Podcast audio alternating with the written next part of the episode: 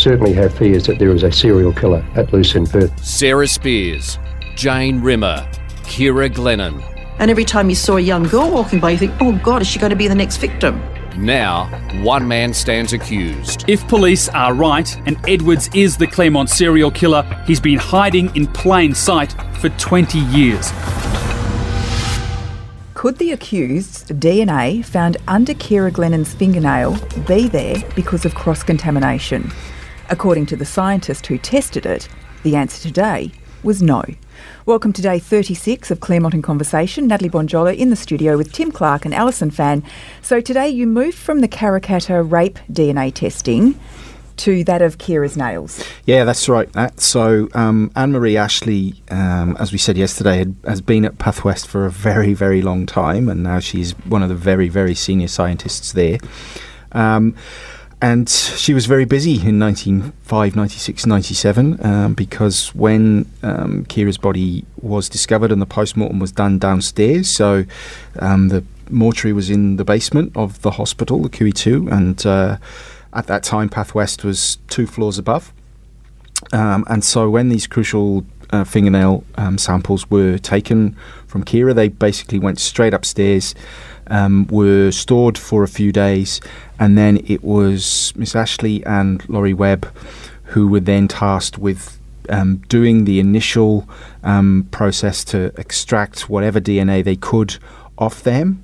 Um, and then run whatever tests they needed to, and so that was what um, she described in in, in glorious uh, Technicolor um, this morning. Um, how that was done, um, what uh, tests were run, and um, initially what uh, what results um, they got back from them. And you've just mentioned it is quite complicated, and and uh, you can listen to last night's podcast if you um, do need a little catch up, a lesson in DNA, and that's where our forensic expert explained the process and procedures of extracting the DNA. Okay, so can we talk now through that actual process, how the DNA was uncovered from Ciara's nails? Yes, so um, it was it was quite similar to um, the process that was done um, to extract the DNA from the um, intimate swabs of the um, Karrakatta rape victim, which was what we were talking about yesterday. Um, it was so there were ten nails in in, te- in ten pots, and what Miss Ashley said she did was got a, a swab, a little cotton bud type swab swab. Um, she placed that into some uh, water, um, sterile water, and then the pot was opened. Um, the the swab was then uh, rubbed up against the fingernail to get as much material off it as they could. Um, that the, the end of the swab was then cut, um, placed into another pot the uh, the rest of the detritus from the original swab was thrown away. The nail remained in the pot. Was the top was put back on, and then the same process was uh, was repeated ten times, obviously for the ten nails, um, which left them with ten little swabs um, uh, with as much um, DNA material or physical material as they could get off it, and then they um, uh, ran um, tests similar to the ones as we described yesterday, where the little swab was in a little basket in another little tube. Um, it was washed um, and uh, as much um, fluid or liquid um, it could uh, extracted out of that swab as, as possibly could be, um, which could then be tested again, split up if needed, and then tested for whatever DNA they could they could find. Um, and uh, yeah, Miss Ashley basically walked us through that um, as, as as simply as she as she could. Um, very detailed, though, very detailed. It, yeah, yes. very detailed. Extremely. Uh, quite so complicated for for those of us who are not um, DNA specialists, and I'm assure you none of us in this room are. No, but sort of almost brain, so, numb, brain but, numbing in yeah. the detail. But um, the judge even weighed in Yeah. at one stage too because he asked to you know, uh, do you just do one fingernail or do you do two? And she said, well, they actually maximise. They'll just try and get as many um, swabs as they can to extract enough what she called cellular material or Mm. DNA. Um, if, even if there's one particular bag with maybe a few broken nails, I'll keep swabbing. Very, very thorough. I mean, really, there should be the forensics science students listening to this because it's covering absolutely every aspect of the whole DNA process. And did they discuss if there was any leftover material, what happened to that? Uh, in terms of the fingernails, Yes. or well, uh, the, the fingernails would remain in those pots. Um, they they certainly wouldn't discard those because obviously that that, that is the only um, the only physical material they really have. Um, and so any more testing that would need to be done, and, and we now know there was many many more tests done on the fingernails. But they were very careful about the, the stuff that they needed to keep was all kept in separate sterile pots and the stuff that they didn't need to keep um, was discarded and that was discussed as well b- b- through a question um, from the judge this morning about what happened to the other stuff. It would go into a yellow bin which would then go into the hospital incinerator. So um, i- w- when we talk about the tests in 96 97 being primitive compared to today but from what Miss Ashley's um, uh, detailed explanations so far, they were still very, very careful about um, everything they were doing, and all of this was obviously being um, logged meticulously as well on all the documents because it, every every single document about where each each vial was kept, each which which pot went where, um, was has also been flashed up on the on the court screens. And it's probably thanks to that thoroughness that um, we're hearing in such detail right now. She hasn't been cross examined yet, but at the moment she's outlining everything was done properly,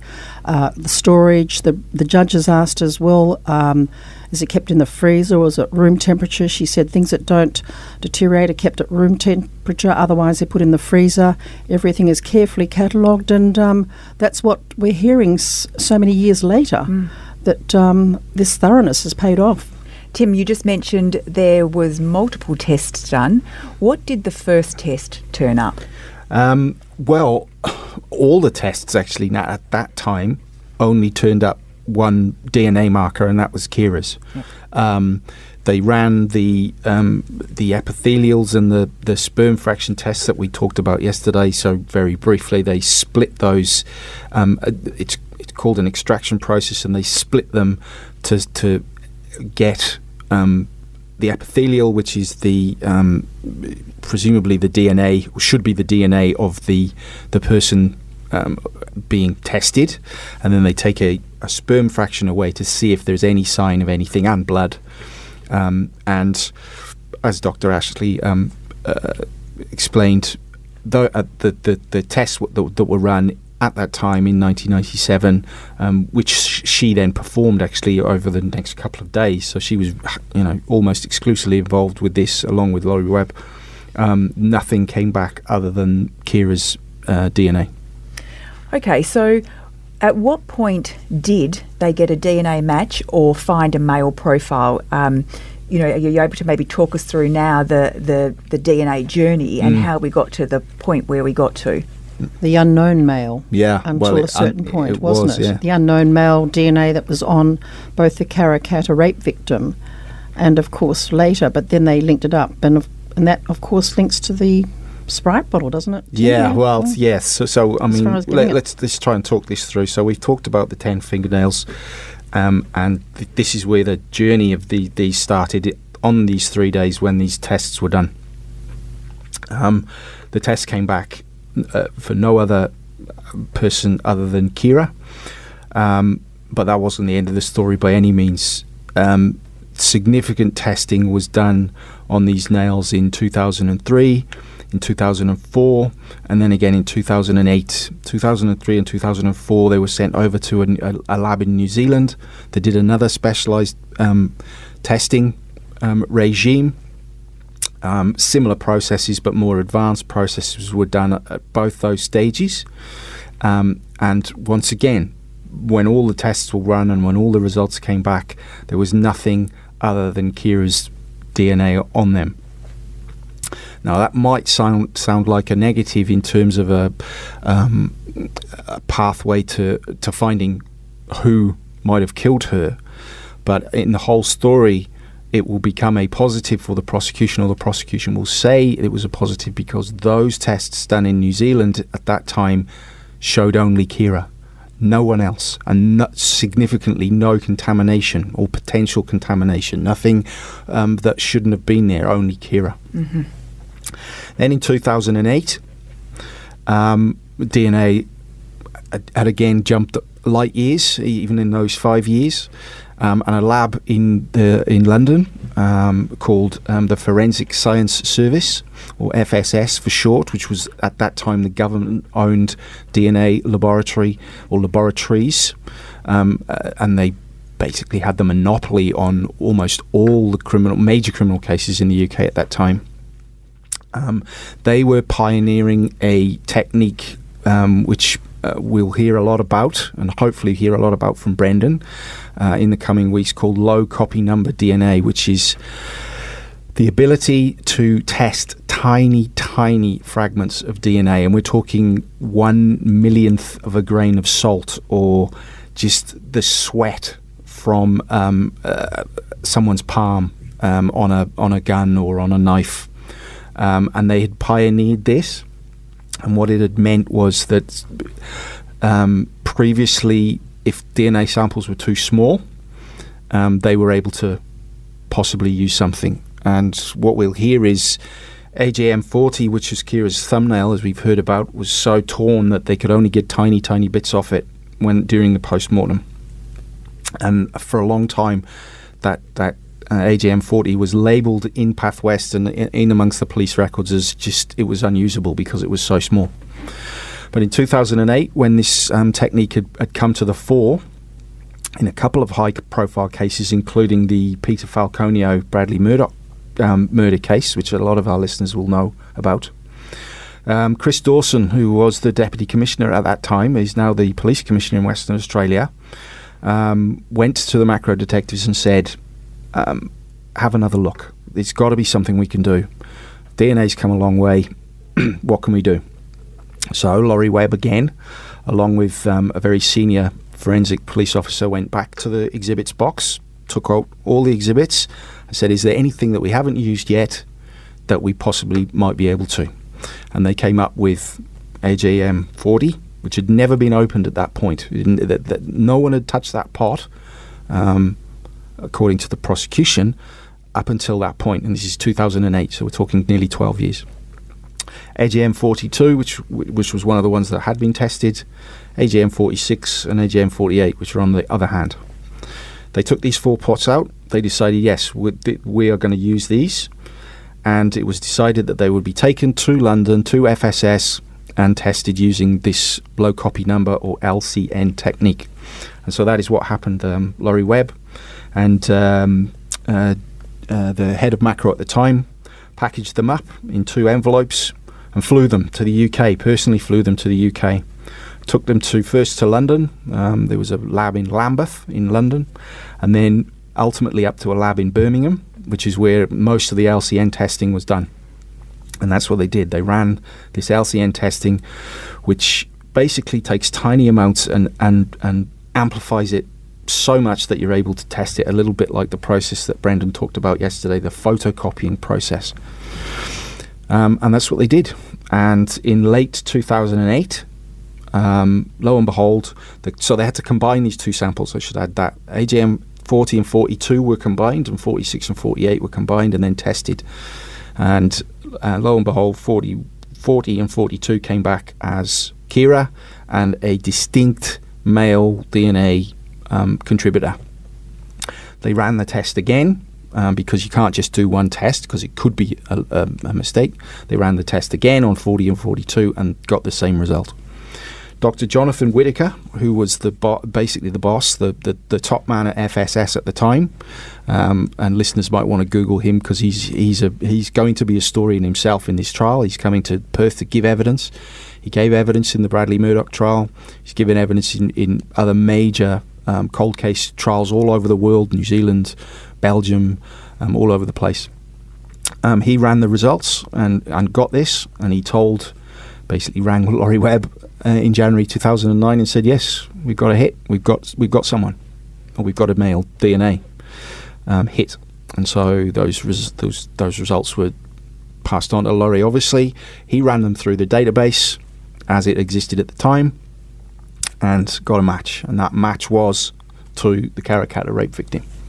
And what an extraordinary moment that must have been. Well, I, I, I can't wait to hear about it in, Yeah. in person because we're going to hear from these two people. We're going to hear from Laurie and we're going to hear from Jonathan Whitaker when he comes to Perth to give evidence. Um, and I'm, I'm going to write a, write about it in the, for the papers on the weekend. Um, that was the breakthrough. That was the breakthrough that, that macro detectives have been waiting all those years for, Ali, and, and all those phone calls and heartache and, and, and waiting by the phone. Um, what that moment must have been like would have been um, would have been incredible. Because we never heard any of this. Well, and that's what I was gonna This ask is you. amazing. We've been sort of chasing this story, but it was a lot going on. Yeah, we just thought it had all gone idle. But as far hadn't. as I can see, in 2009, that that was kept in house. It was Mm, it, that never leaked out. Um, and macro detectives have been notoriously tight-lipped. Um, Yes, well, they- various tiny little things have leaked out, and then you know towards the end of the investigation, quite a f- bit, bit started want, to leak yeah, out. they probably didn't want to fry. Well, if they knew they had, it's still unknown, so they didn't know who Mm. who that person could be. Whether that if it was announced that they had Yeah. this person's DNA that linked the things. So I, I mean, I, and I, ha- I do have to give a shout out. It did actually leak out eventually. So there's been a. Uh, there's a journalist in Perth by the name of Brett Christian, and he runs a, a local suburban newspaper called the Subiaco Post, um, which covers the Claremont area. And Brett has followed this story as closely as all of us, much closer than any most of us for all these years. And um, th- that link to the the Karrakatta rape eventually did appear on the front page of the Post. Um, end of, I'd like to say Yeah. end of fifteen, maybe. Uh, I mean, it was be- yeah, it was. It was. It was. It was way before the arrest, anyway. And the West Australian and or every other media organisation in Perth followed yeah. it very. Mm. I mean, you know, tried to follow it up, and they were they were the you know they were the the usual sort of um, macro. Oh well, it's an ongoing investigation. We don't you know give constant updates on, on on our leads and all that. But it's proved to be absolutely right. So, after the 2008 discovery, Mm. what was the next stage in moving this DNA analysis even further? So in 2009, then obviously early 2009, they had this link to Karrakatta, and so a couple of things happened then. Um, the victim of the rape was obviously contacted, and what that moment must have been like for her, God know, God only knows, because you've got macro detectives saying we think the man who killed Ciara Glennon was your attacker. Um, she was retested, um, and and and other other um, physical um, analysis taken from her at that time, and plus they had all the other um, physical evidence that they'd taken from her at the time of the attack, and that was all retested first in Perth. And uh, long story short, they, they got the same results as they had back in '95, or yeah, when they did the original testing, and it was '96. Um, and so those results were then sent over to Dr. Whitaker in FSS because they wanted uh, the you know the, the person who was now you know intimately involved in the investigation and a, pi- a DNA pioneer, one of the best minds in the world on, uh, in this field, to do to back them up, which he did. Um, he ran the he ran the Karrakatta victims' um, DNA, or you know some of these swabs and other other other things that was kept, and got the same results. And and and so he compared the DNA that he had, um, got the results, and got the say and got a match, and then convey that t- back to Perth and say, well, yes, we're getting the same thing as you are. Um, and so there they are. So they've they've they've they've got a lead, but they still don't have anything to compare it to because they're running it through the database. And yes, these two things are matching, but it's not matching anyone To anyone particular. any name. It's not giving them a name anyway. So, and so that's the, and that's they, where they were um, in early early two thousand and nine. But what it also did was, well, reading between the lines, give a, um, a real boost to the macro investigation, which had been going now for, you know, over over ten years. There'd been talk about it being slimmed down, and what you know why I hadn't caught anyone anymore. There was there was obviously pressure on the investigators, but this gave them a real boost. And so, looking at the timeline of all the evidence that we've heard about so far in the trial, from 2009 to 2012, there was significantly more forensic examination done of um, existing exhibits that they had, including Jane's hair.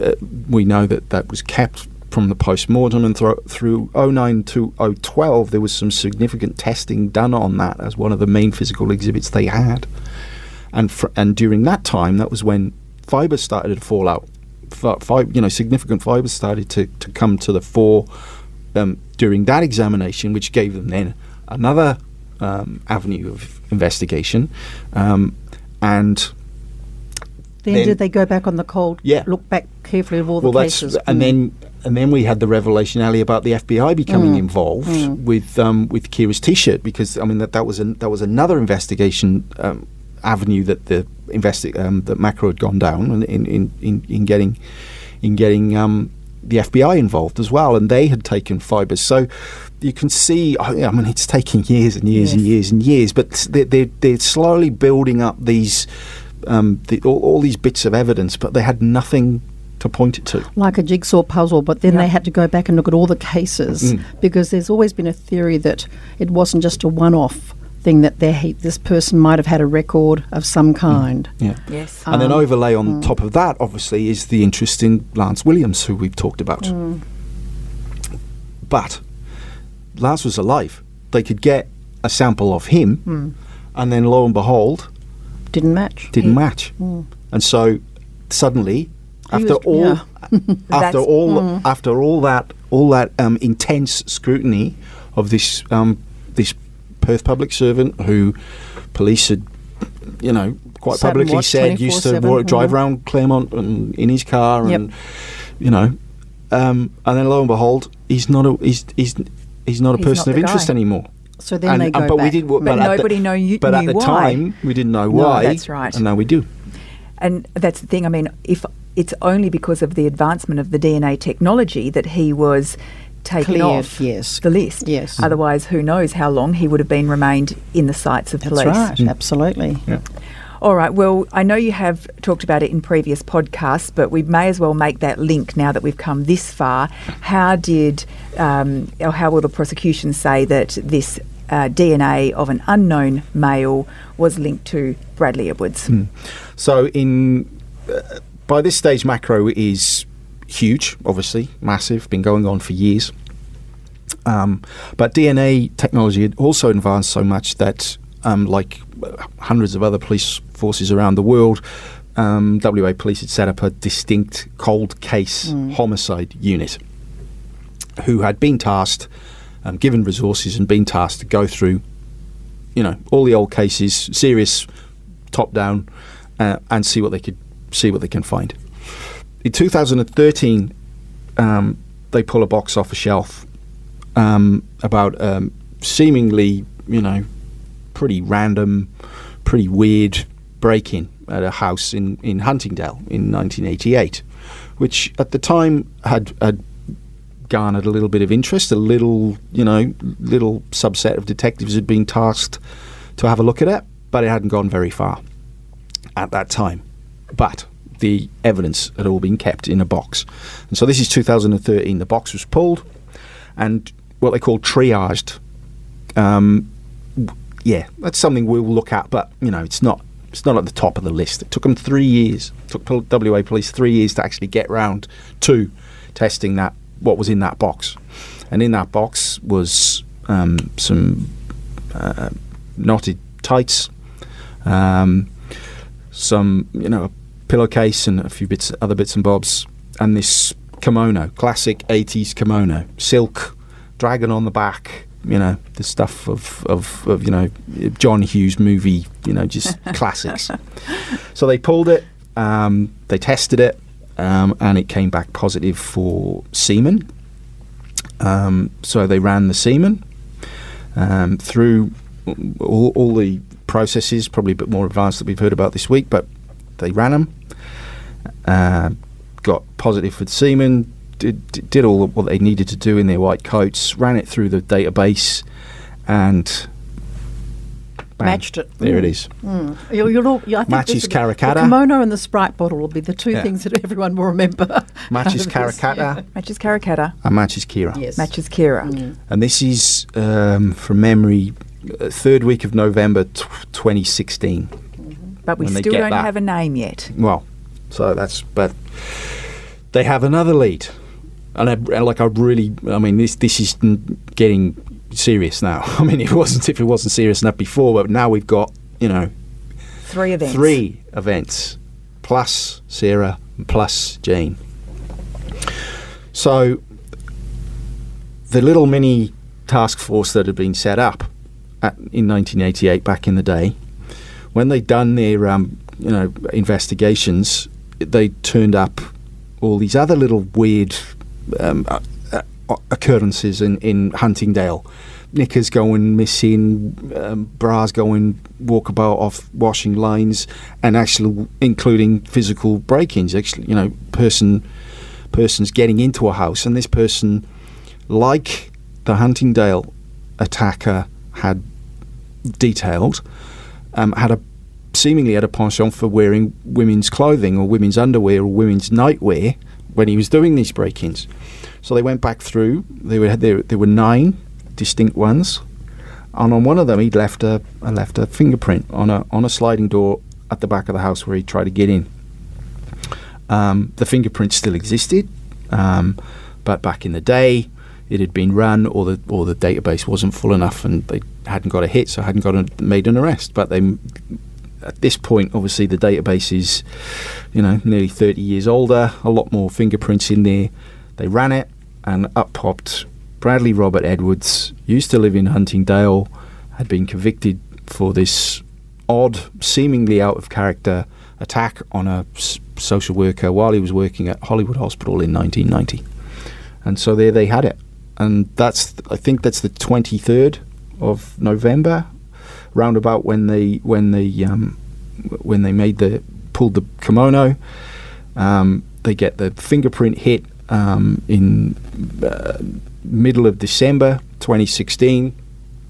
Um, now you can imagine that day Yes. um, and I, I very, we very much hope to be able to talk to, you know, when the process is, has gone through some of the macro detectives and certainly the police commissioner at the time, Karl O'Callaghan, because what that phone call must have been like from the detective saying, "Sir, we think we've got a name. We've got a name. What can we do, or what are we allowed to do?" Well, what they were allowed to do was just throw every resource po- at possible at the, at this person, um, which is what they did. Um, they started surveilling him. Um, uh, they uh, started looking into every detail of his background, um, and as Ali's mentioned, One day the he day to the after, movies. they, That's the day after they started surveilling him, he was he was at a he was at a movie theater in Perth and and had a drink, as we all do. Um, probably had some popcorn as well. I don't know. Um, and that drink bottle was what happened to be Sprite. He happened to throw it in the bin. The police happened to um, be able to get it out of the bin. Quickly ran a DNA test. They got another match, and uh, and there we go. And um, I mean, well, I've discussed it before. The day of that significant action at Mr. Edwards' house um, was, uh, you know, was one of those days that you'll never forget in a newsroom. Um, you get a call. we think you might need to be ready to go to court tomorrow. Who for uh, this guy who we think is going to be charged with the, the Claremont serial killings, and um, and and the following morning he was, and, and, and then here we are three years later. And of course, we've got to remember too that he's um, denying That's right. the killings. Yeah. He's admitted to the rape because it could be proved that it was his uh, DNA and, And fingerprints.